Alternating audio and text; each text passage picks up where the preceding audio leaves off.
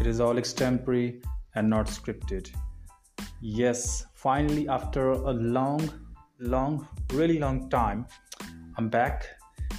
And I guess the last time I did a podcast was around July this year. Now, that is a long time.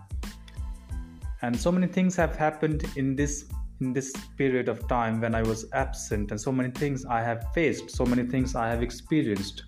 Now, today, what we are contemplating on is a different stuff. Now, this is now the, the topic that you'll see of this podcast is when she saved my life. Now, who is this she here? Here, this she refers to two individuals. Two individuals that we're going to talk about in the next few minutes, and we'll also see how they impacted my life. Now, the reason why this podcast channel was created back then was to just aware you regarding certain methods that you can use to improve on with your communication skills, primarily in English. Along the way, I when I talked about such such uh, methods in the past, and uh, some of the podcasts have been primarily focused on those methods. And uh, during this time, I also found that yes, this is not enough. You have to do something else. I have to do something else. So I found that yes, we can do something else, and that is to talk about certain experiences through that when we listen to somebody who speaks good when we listen to somebody who's sharing experience they also share uh, special words. Like these special words why i'm calling them special words? Because they can be used in daily conversations. Now that is really important. To use the words or remember or learn the words that can be used in daily conversations. Now coming back to the story part who these two she are. First the she that changed my life was my dear friend back in the days when i was a toddler in school I talked about this story in past also, but let me rephrase it by telling all of you that yes, at one point of time in my, in my life when I was in probably sixth or seventh standard, there used to be a girl who would sit beside me in uh, every time we would uh, meet in school. I personally hated that, just being honest, because at the time I had a different opinion. I had a different aspect to to to girls. Like that's that's pretty natural i believe all of all of the boys when they are toddlers they like not all of them but i believe most of them they try to stay away from girls for god knows what reason. Now again i'm not saying that all boys are like that but it was the case with me. So what happened is as I told you, she would prefer to sit beside me on the desk with in the class, and I would try my best, my, my level best, to stay away from her. But with time, I realized that yes, she can be a good friend, so we became friends. Then came a dark night. Well, not literally a night where we where we met. No, what I mean is that a dark moment in our friendship she had to leave the town because her father got transferred to a new city that I had no idea where that city like where that city was at that time.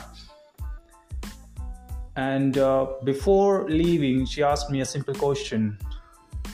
Uh, that is a simple question as per current time. If anybody asks me that question again, I have an appropriate answer to that question. But back then, I had absolutely no idea what that question was all about, but just to appear cool. Like there is a positive, then there's a negative. There's hero, there's villain. So we typically consider villain to be cool, right? We typically consider, uh, we typically have that kind of an attitude toward, uh, toward the villain. So Likewise, there is a yes to an answer and there is a no to an answer. Things get worse if you do not understand the meaning of the sentence, if you do not understand the meaning of the question that has been asked to you. The question was, Do you believe in me? And I said, without even thinking for a millisecond, said no. Again, pay attention without even having the, the the the power to understand the meaning of the sentence meaning of the question without any background of what that question was. And i said no. And that was not the last time we met. We met again but it was very less in numbers the meetings the interactions. And it came to an end when we met the last time in a temple i believe yes. And that was the very last time of our interaction. And that happened not like yesterday, that happened probably around uh, 12, 14 years ago. So that's a long, long story. And uh, so th- that question, that uh, that uh, that my answer no, later forced me to understand what that question was all about and why did I say no. I could have said yes, yes uh, again i told you the reason behind it. Yes versus no cool versus not so cool hero versus villain. So that was the philosophy back then for me to answer to say it no instead of yes. As in school we are very much used to saying yes. And I'm very much used to hearing yes. May i go to a washroom? Teacher says yes. May i go to here there? May i come in ma'am? Yes. So that was the reason behind why i said no, just to appear cool. Now, I know that's a really hilarious reason and not so understandable one. But yeah, some some things in life you do not have any control over. Once they are gone, they are gone. You can't do a damn thing about it. Uh, moments later, uh, actually years later, I finally found my urge to learn this language, not for it being an international language, not for preparing for any exam, not for preparing for any job interview, nothing at all, but to learn it. To finally learn it, and if in my destiny there is any possibility of me meeting that friend of mine, a dear friend of mine, once again, I could say a yes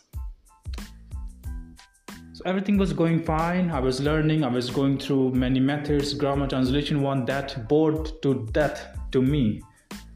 Uh, it, it bored me to death, that grammar translation method. But I had no other methods to, to learn, to use, that I could use to improve on with my communication in English.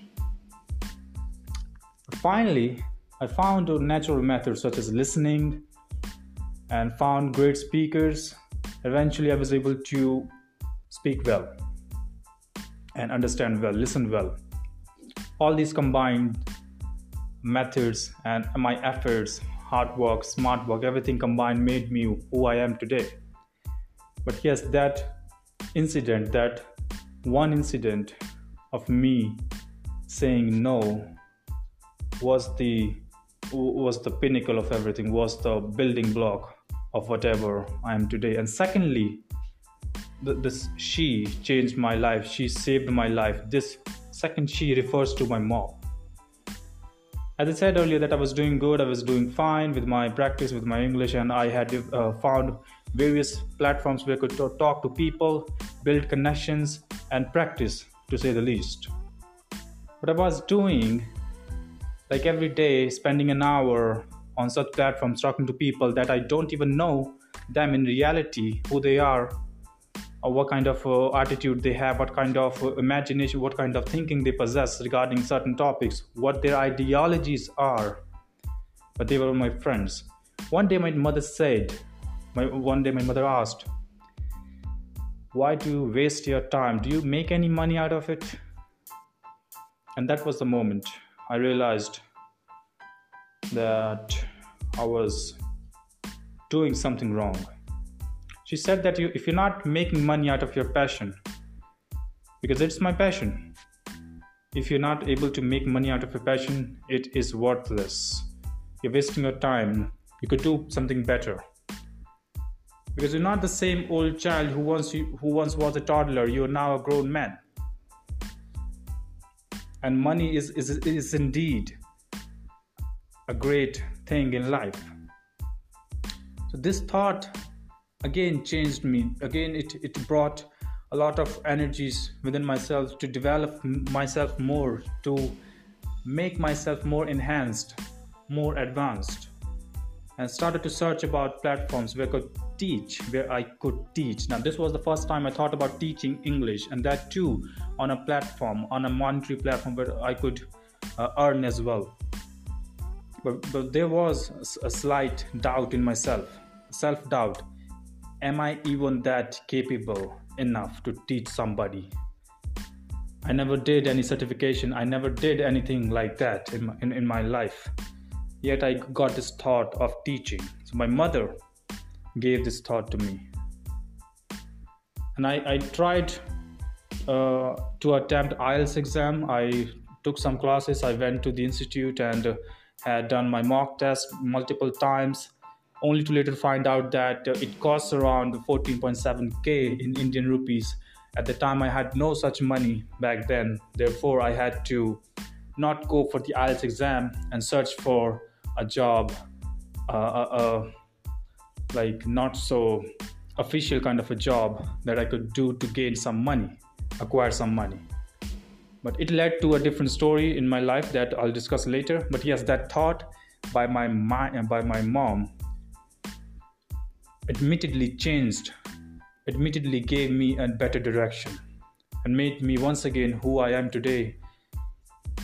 If it was not for that thought, that question by my mind, uh, by my mom, are you making any money out of it? I would, and I mean it, I would never be on this level. Because I, I started to teach. That's the good news.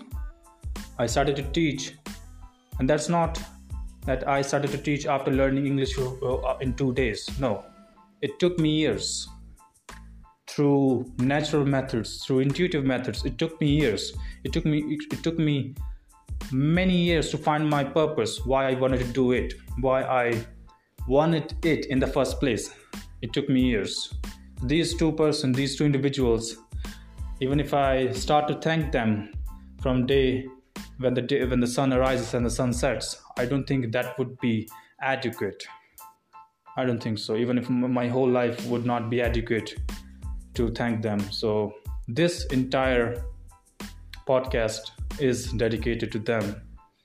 And I wish that I can say yes to my that very dear friend. Thank you for listening and bye bye. Take care.